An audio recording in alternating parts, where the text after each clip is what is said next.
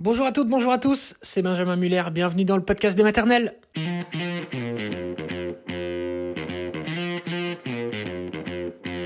Le podcast des maternelles, le podcast de France Télévisions. Aujourd'hui un témoignage qui est très fort, celui d'une maman qui a été confrontée au deuil pendant la grossesse. Comment vivre ces deux émotions évidemment très contradictoires entre d'un côté le deuil et de l'autre la parentalité qui arrive. Donc on écoute le témoignage et nous serons juste après avec une psy que l'on adore dans la maison des maternelles, Hélène Romano. C'est vrai, on en a beaucoup parlé dans cette émission, perdre quelqu'un, et en particulier euh, sa maman quand on est enceinte, ça fait partie des terribles épreuves de l'existence. Bonjour Lisa. Bonjour Agathe. Vous avez euh, trois enfants, Lucie qui a 8 ans, Tessa qui a 3 ans et Romy qui a 4 mois. Et pendant votre deuxième grossesse, votre maman est tombée gravement malade, vous l'avez accompagnée euh, jusqu'au bout, malheureusement elle est morte juste avant la naissance de votre deuxième fille. Donc, ce qui nous intéresse évidemment, c'est de savoir comment est-ce que vous avez surmonté cette épreuve si difficile. Mm. Je sais qu'il y a beaucoup d'émotions. Hein. Lisa, vous inquiétez pas, on le comprend et on est avec vous. On va revenir donc un petit peu en arrière, euh, si vous le voulez bien. Vous êtes mm. en couple avec votre conjoint depuis 16 ans. Votre première fille est née il y a 8 ans. Quand est-ce que vous avez eu euh, le projet d'avoir votre deuxième enfant? C'est venu quand? Alors en fait, quand Lucie a eu deux ans, on s'est dit qu'on n'allait pas trop traîner parce que j'avais mis un petit peu de temps euh, pour tomber enceinte de Lucie. Donc dès qu'elle a eu ses deux ans, on s'est dit voilà, on va faire le deuxième enfant. Et puis euh, j'ai fait malheureusement, en fait, je suis tombée enceinte très vite, mmh. mais j'ai fait une première fausse couche en mars 2017. Et puis bon, on a laissé un peu passer l'année aussi. On était dans la construction de notre maison. Euh, voilà, le temps de digérer la nouvelle. Et j'ai refait une deuxième fausse couche, malheureusement, en avril 2018. Donc euh, là, un peu dur pour moi à, ben, voilà, à accuser le coup. Et, euh, et, du coup, ben, mon gynécologue à l'époque me disait qu'il ne fallait pas que je m'inquiète, que des fausses couches, ça arrivait, etc. Donc j'ai laissé passer l'été. Et puis, euh, et puis finalement, bah, moi, ça restait toujours en arrière-plan. J'étais assez inquiète pour ma santé et j'ai voulu aller avoir un deuxième avis. Donc j'ai changé de gynécologue. Et ce, ce médecin, lui, m'a annoncé que j'avais des ovaires polykystiques. Ah. Donc, euh, donc soit je pouvais encore tomber enceinte naturellement, ou soit je, je prenais un traitement pour euh, stimuler mes ovulations. Et vous avez choisi quoi? Bah, Le traitement, évidemment, puisque voilà, Lucie arrivait sur ses 8 sur 4, Non, 4, ans, 4 ans, voilà. Elle a 8 ans aujourd'hui. Voilà, elle a 8 ans aujourd'hui. Mm. Donc, euh, donc voilà, on a pris l'option traitement euh, sans, se poser de questions. Voilà, donc vous êtes dans ce contexte-là, voilà, euh, préoccupé par la façon dont vous allez avoir votre deuxième enfant. Et à ce moment-là, vous apprenez donc que votre maman est gravement malade, elle a un cancer du cerveau, et on est deux mois avant que vous tombiez enceinte. voilà, donc forcément, mm. là déjà, je dirais que les émotions opposées, Comment ça s'entrechoquer pour vous? C'est un bah, je, suis, dans deux mondes différents. En fait, euh, je, consulte pour moi le gynécologue et puis à côté de ça, ma mère commence à être très fatiguée. Donc, euh, s'ensuit des semaines où on, essaye de, comprendre ce qu'elle a. Euh, avec ma sœur et mon frère, on est très proches et on voyait très bien que son état se dégradait. Donc, on l'a fait hospitaliser pour savoir un peu plus ce qui se passait. Donc, scanner, IRM, etc. Jusqu'au moment où il y a la biopsie. Donc on découvre qu'elle a une tumeur euh, dans la tête. Et euh, à ce moment-là, il bah, faut savoir si c'est une tumeur euh, entre guillemets gentille ou méchante. Et puis bah, les résultats tombent le 12 novembre 2018. Donc c'est moi qui prends la décision d'aller accompagner ma maman. il y avait mon beau-père aussi mmh. cette journée-là. Et, c'est vrai que les, médecins sont dans leur attitude, sont, on sent qu'ils ont une mauvaise nouvelle. C'est écrit un peu sur leur visage. Euh, Vous avez bien senti que... Voilà, voilà je, sentais que ça n'allait pas. Et en plus de ça, euh, comme tout le monde, j'ai regardé sur, euh, sur Internet. Donc, tout ce que je voulais pas entendre est sorti de leur bouche. Donc, c'était un glioblastome stade 4, donc la, forme de, de, cancer la plus grave qui laissait peu de chance à la survie. Vous étiez très, très proche de votre maman Très proche. C'était une maman super chouette. on a... J'ai perdu mon papa déjà quand j'avais 9 ans. Donc, forcément, avec, euh, avec mon frère, ma sœur et ma maman, c'était, on était très soudés les uns aux autres. Euh, voilà, on a, voilà, on a créé vraiment une relation particulière avec notre maman. Ça ne nous a pas empêché, euh, voilà, c'était un peu une copine, mais ça ne nous a pas empêché de vivre nos, vies indépendamment des autres. Et elle nous a retranscrit des super valeurs aujourd'hui qu'on essaye de transmettre à, à nos enfants. Elle est encore là, elle a laissé cette trace-là. Elle a laissé cette trace-là, voilà. On peut s'amuser avec, avec nos enfants comme elle le faisait avec nous. On pouvait se confier à elle, vraiment, on avait confiance. Et elle, en retour, elle pouvait enfin, compter, sur, nous. Voilà. Alors vous êtes tombée enceinte début janvier. Est-ce que malgré tout, vous avez réussi à vous réjouir de cette nouvelle? Oui, alors ce qu'il faut savoir, c'est qu'on hum, a failli perdre ma maman en mi-décembre. Elle a fait des, des, gros, des grosses crises de maux de tête, mmh. vomissements, et elle avait été hospitalisée. Et les médecins étaient assez euh, catégoriques qu'elle allait tomber dans le coma et elle, voilà, elle allait décéder. Mmh. Sauf qu'en fait, elle s'est réveillée et au final, on l'a retrouvée comme un peu avant la maladie ah en, termes. Ouais. Donc là, on a pu euh, discuter avec elle. Enfin, c'était vraiment chouette. Vous avez pu lui annoncer que vous étiez enceinte. Elle a pu se réjouir pour vous? Oui, alors à ce moment-là, c'était Noël et les médecins nous avaient dit vous profitez vraiment de chaque instant avec votre maman parce que voilà, elle pouvait partir du jour au lendemain. Et puis, bah, au final, on a repris un peu nos vies en janvier. Chacun est reparti travailler. Mhm. On restait très proche d'elle à la suivre. Et puis, c'est là que je suis tombée enceinte euh, bah, naturellement. Au final, euh, je, devais commencer le traitement. J'ai commencé. Puis, bah, je l'ai arrêté en décembre parce que, avec ma maman, enfin, voilà, je ne pouvais pas tout cumuler. Et puis, bah, et puis bah, c'était magique quand même parce que voilà, je suis tombée enceinte naturellement.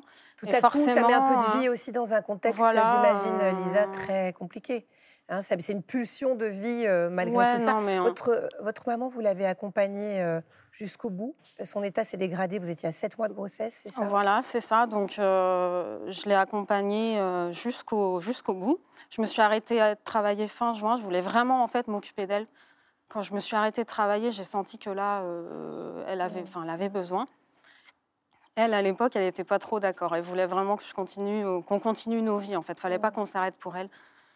Mais euh, bah voilà, à ce moment-là, elle, elle, avait besoin de nous. C'était, c'était fondamental, je pense. Vous avez eu le temps de lui dire ce que vous aviez envie de lui dire avant qu'elle parte? Oui, alors euh, j'étais suivie par une psychologue qui m'avait un peu bousculée, qui m'avait dit euh, Lisa, vu l'état de santé de votre maman, là, euh, il va falloir lui parler. Enfin, c'est important d'avoir cette discussion. Effectivement, comme j'avais perdu mon papa assez tragiquement, hein, il nous a dit au revoir le matin et le soir on ne l'a pas revu, c'était un accident de travail. Là, je me suis dit bah oui, en fait, faut lui parler, c'est le moment. Donc, donc on a eu cette discussion. Alors forcément, j'ai dit que, que je l'aimais, que c'était une super maman, mais ça, elle le savait déjà. Hein, j'ai eu l'occasion de lui dire plein de fois. Je lui ai dit aussi qu'elle allait avoir une petite fille, euh, qu'elle allait s'appeler Tessa, et que je serais très heureuse si elle pouvait rencontrer ma petite fille. Mais en même temps, euh, je comprenais qu'elle soit très, très épuisée de mmh. combattre ce cancer. Il y avait eu quand même plusieurs signes. Euh, enfin, elle était prisonnière, prisonnière de son corps. Elle, avait tout, son esprit, tout son esprit quand même, mais elle voyait qu'elle pouvait plus rien faire et, c'était très compliqué à ce moment-là. Vous la libérer un petit peu. Ouais, voilà. Alors après, il a fallu gérer le deuil, les obsèques, etc. quand, euh, quand elle est morte et vous, aviez, vous étiez encore enceinte. Euh, vous, avez eu, vous avez eu peur pour votre bébé? Alors j'ai oui et non parce qu'en fait euh, le, gynécologue qui me suivait m'avait dit à la première échographie, mmh. il était au courant de la situation, il m'avait dit voilà vous êtes en train de fabriquer la vie alors que celle qui vous a donné la vie est en train de la perdre. Donc c'est un peu une situation hors norme, mais voilà sachez que ça ne va pas empêcher que votre bébé va se développer normalement et gardez ça toujours en tête. C'est vrai que sur le moment, c'était un peu brutal, mais euh, je l'ai gardé en tête et je me suis toujours dit que mon bébé il était à l'intérieur de moi et il restait quand même euh, protégé. Mmh. Euh, alors, pas protégé de mes émotions, certainement, mais quand même, je, me, voilà, je me suis dit que j'allais avoir un bébé en bonne santé quand même. Et il y a certaines situations quand même très difficiles euh, par exemple, euh, quand j'étais avec ma sœur euh, au moment de choisir le cercueil, vous avez votre petit ventre avec votre petit bébé à l'intérieur, c'est quand même des moments voilà, terribles. et puis aussi, quand je me suis retrouvée avec ma grand-mère, je suis arrivée un matin au funérarium. bah voilà, ma grand-mère était devant ma, ma, maman sans vie. Euh, je ressentais toute sa colère et puis en même temps, moi j'étais avec mon petit bébé et puis j'avais ma maman devant moi sans vie aussi. Donc c'est des moments hyper difficiles. Là, il y a toutes les, toutes les émotions qu'on peut ressentir, qui s'entrechoquent et Bah, qui se mélangent. Voilà, c'était beaucoup de colère à ce moment-là. quoi. On n'aurait pas dû être là. on aurait dû être tous ensemble autour d'un café. euh, Et puis on le sait, c'est vrai que une femme, quand elle est enceinte, elle a besoin de sa mère. Quoi. Voilà, c'est c'est vrai que voilà, donc c'est un besoin tout toute à la coup vie, on a besoin de notre maman. Exactement.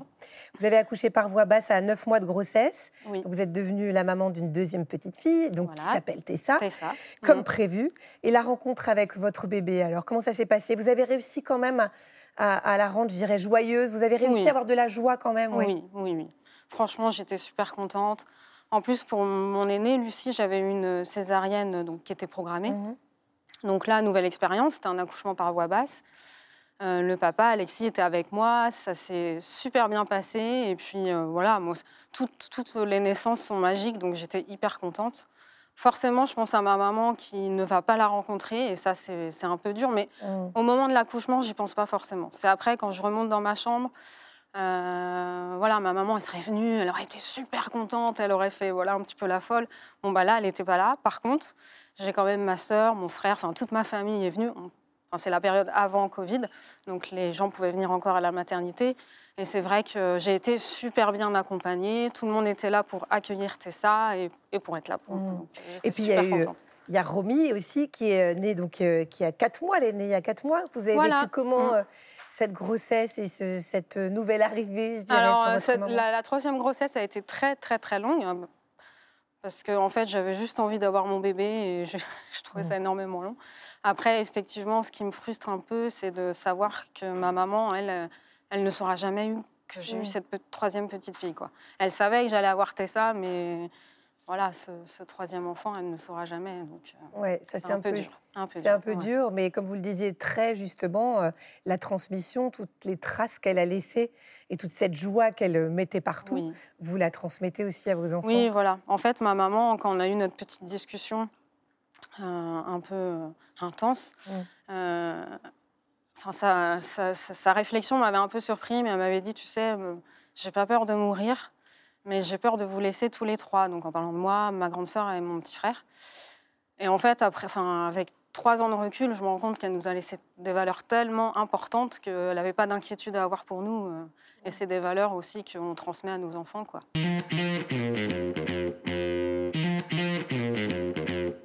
Bonjour Hélène Romano. Bonjour Agathe. Merci d'être avec nous. Vous êtes psychothérapeute, auteur de nombreux ouvrages sur le deuil, sur le traumatisme, dont Les enfants et la guerre. C'est chez Odile Jacob. On l'a entendu, Lisa a perdu sa maman quand elle était enceinte de sa deuxième fille. Il y a aussi beaucoup de, de femmes à qui ça arrive pendant la première grossesse. Comment est-ce qu'on arrive à devenir mère quand soi-même on perd sa propre maman? C'est compliqué et pour chacune, ça sera différent. Ce qui est important d'autoriser, c'est les émotions. C'est-à-dire qu'une maman, même enceinte, a le droit de pleurer, a le droit d'être triste. Elle peut parler à son bébé. euh, alors je dis bébé, hein, c'est toute la les débats bébé-fœtus. Mais une maman qui porte la vie, euh, elle porte son bébé. De lui parler, de lui dire pourquoi elle est triste, de lui parler de sa maman et de, de faire que la mort puisse s'intégrer comme un temps de vie. C'est ça aussi qui est très porteur pour chacun. Oui, c'est ça comme, comme finalement euh, un passage naturel ou enfin essayer de l'intégrer comme euh, quelque chose qui fait partie intégrante de la vie en général. Oui, ce qu'il faudrait éviter, c'est le tabou. Ne Oui, pas en ça. parler, ne rien en dire. Mm. Ça, c'est le plus important. Et la particularité quand on porte un bébé et qu'on perd son parent, qui a des cousins, des cousines ou des enfants plus grands, c'est qu'ils peuvent, euh, à hauteur d'enfant, essayer de théoriser parce que ça n'a pas de sens, une mamie qui meurt, c'est compliqué, et se dire que c'est à cause du bébé qui va naître qu'elle est morte.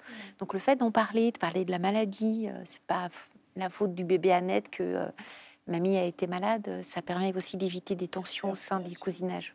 On a reçu une question en vidéo très intéressante pour vous de Marion, regardez. Bonjour, je voulais savoir si la tristesse et l'émotion qu'on peut ressentir suite à un deuil pouvaient se transmettre à son enfant, que ce soit pendant la grossesse ou durant les premiers mois de sa vie. Alors, le deuil, c'est la réaction face à la perte, hein, pas que la mort, c'est important de le rappeler. Et un bébé, on le sait par de nombreuses études, il ressent les émotions, il ressent le stress, il ressent l'anxiété. Donc oui, on peut retransmettre ça à son bébé, mais aussi, on peut aussi retransmettre des choses positives, au sens où je peux être triste, mais j'arrive en parlant de ma tristesse, à montrer à mon bébé à naître ou juste né qu'on peut en faire quelque chose de créatif de cette souffrance-là. Autrement dit, euh, je suis triste et j'en peux plus et j'ai beaucoup de chagrin. Mon enfant va le ressentir physiologiquement, on le sait dans un tas d'études. Euh, mais arriver soi-même à s'autoriser à dire je suis triste parce que ma maman va mourir ou est morte ou parce que euh, mon mari ou parce que quelqu'un de mon entourage est décédé, on peut, en s'autorisant à s'exprimer ces ressentis-là, trouver les ressources de se dire, bah, au-delà de la peine, qu'est-ce qui m'aide à tenir? Qu'est-ce qu'il y a de positif aussi dans la Mmh, vie? D'accord. Parler positivement, penser positivement de celui qui euh, est décédé ou va décéder, c'est ça qui aide à tenir.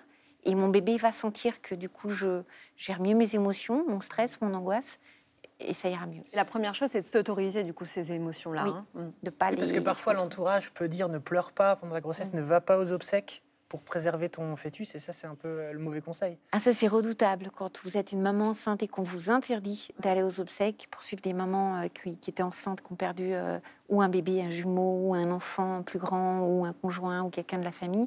C'est quelque chose qui les blesse profondément parce qu'on leur dénie Mm. leurs propres souffrances. Si c'est leur décision de ne pas y aller, on respecte. Mais euh, de dire on va te préserver de ne pas y aller, on sait que psychiquement, c'est tout le contraire. Paul nous dit quand un enfant ne verbalise pas sa tristesse lors d'un deuil, quels sont les signes qui doivent alerter J'adore ces questions parce qu'un enfant, ça va de 0 à 18 ans. Oui, c'est ça. Si. Oui. J'ai une minute pour répondre. Euh, On va considérer un enfant, allez, on va dire un enfant de entre 5 et 8 ans, quoi. Allez. Merci, merci. Euh, ce qui peut être important, c'est de voir les ruptures de comportement. On s'inquiète quand l'enfant brutalement change de comportement. On a des enfants tristes qui jouent peu, qui sont un peu en retrait, et il y a un décès, ils vont pas tellement changer dans leur évolution. Euh, on a des enfants très excités, très agités, qui bougent beaucoup, ils changent pas. Le- L'alerte pour un parent, c'est vraiment quand un enfant a une rupture dans son développement habituel. Ça, c'est l'alerte principale d'un enfant qui souffre psychiquement. Et ce qui peut être important pour le parent, s'il y a un deuil, un décès, c'est dire je, JE, je me demande, je te trouve, comme si, comme ça, et je me demande si c'est lié à la mort de mamie, de papy. Encore faut-il qu'on ait énoncé Il ne faut pas qu'ils se sentent accusés? C'est-à-dire Surtout tu, es pas. comme, tu es comme ça Voilà, es- on essaye d'éviter. Hein, c'est encore une fois, quand on est stressé, on, fait ce qu'on peut, hein, comme on peut. hein, on est d'accord. Donc dans l'idéal, là, euh, dans l'idéal, euh, on essaye toujours de parler de soi. J'ai l'impression que tu... J'ai l'impression, en levier euh, relationnel, ce qu'on ressent. J'ai l'impression. Je stigmatise moins quelqu'un en disant j'ai l'impression que je te trouve comme ci, comme ça, que t'es comme ci, t'es comme ça. C'est important. Euh, Camille vous demande comment et quand une maman peut parler à son bébé de son père décédé qu'il n'a pas connu. À tout moment, j'ai envie de dire, ou plus tôt, euh, parce que plus on attend, plus ça va être compliqué. Souvent, on a des mamans qui disent je vais attendre qu'il soit plus grand. Et puis l'enfant, il finit par l'apprendre par quelqu'un d'autre. Alors ça, c'est redoutable.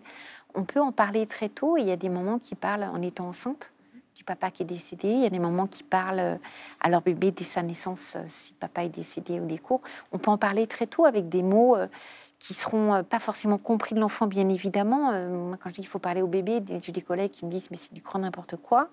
Le bébé ne comprend pas. Bien évidemment, il comprend pas comme un ado, il comprend pas comme un adulte, mais il perçoit qu'il n'y a pas le secret.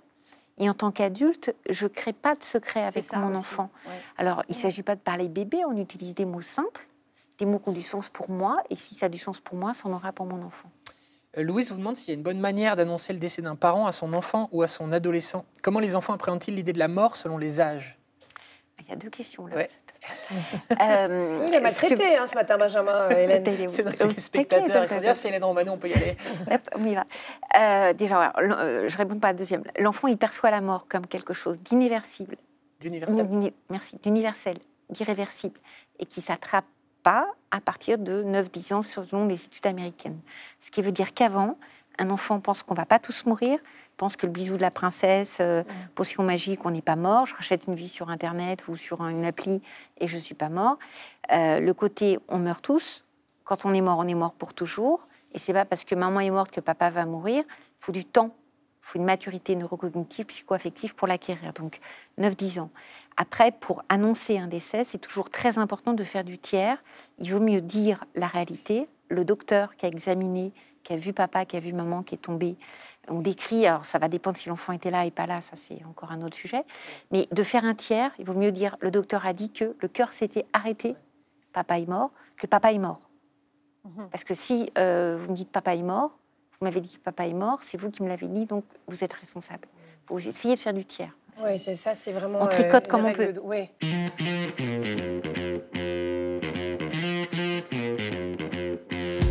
Merci beaucoup à Hélène Romano et merci à vous d'avoir écouté cet épisode du podcast des maternelles. On se retrouve quand vous le souhaitez sur les réseaux sociaux. Ciao tout le monde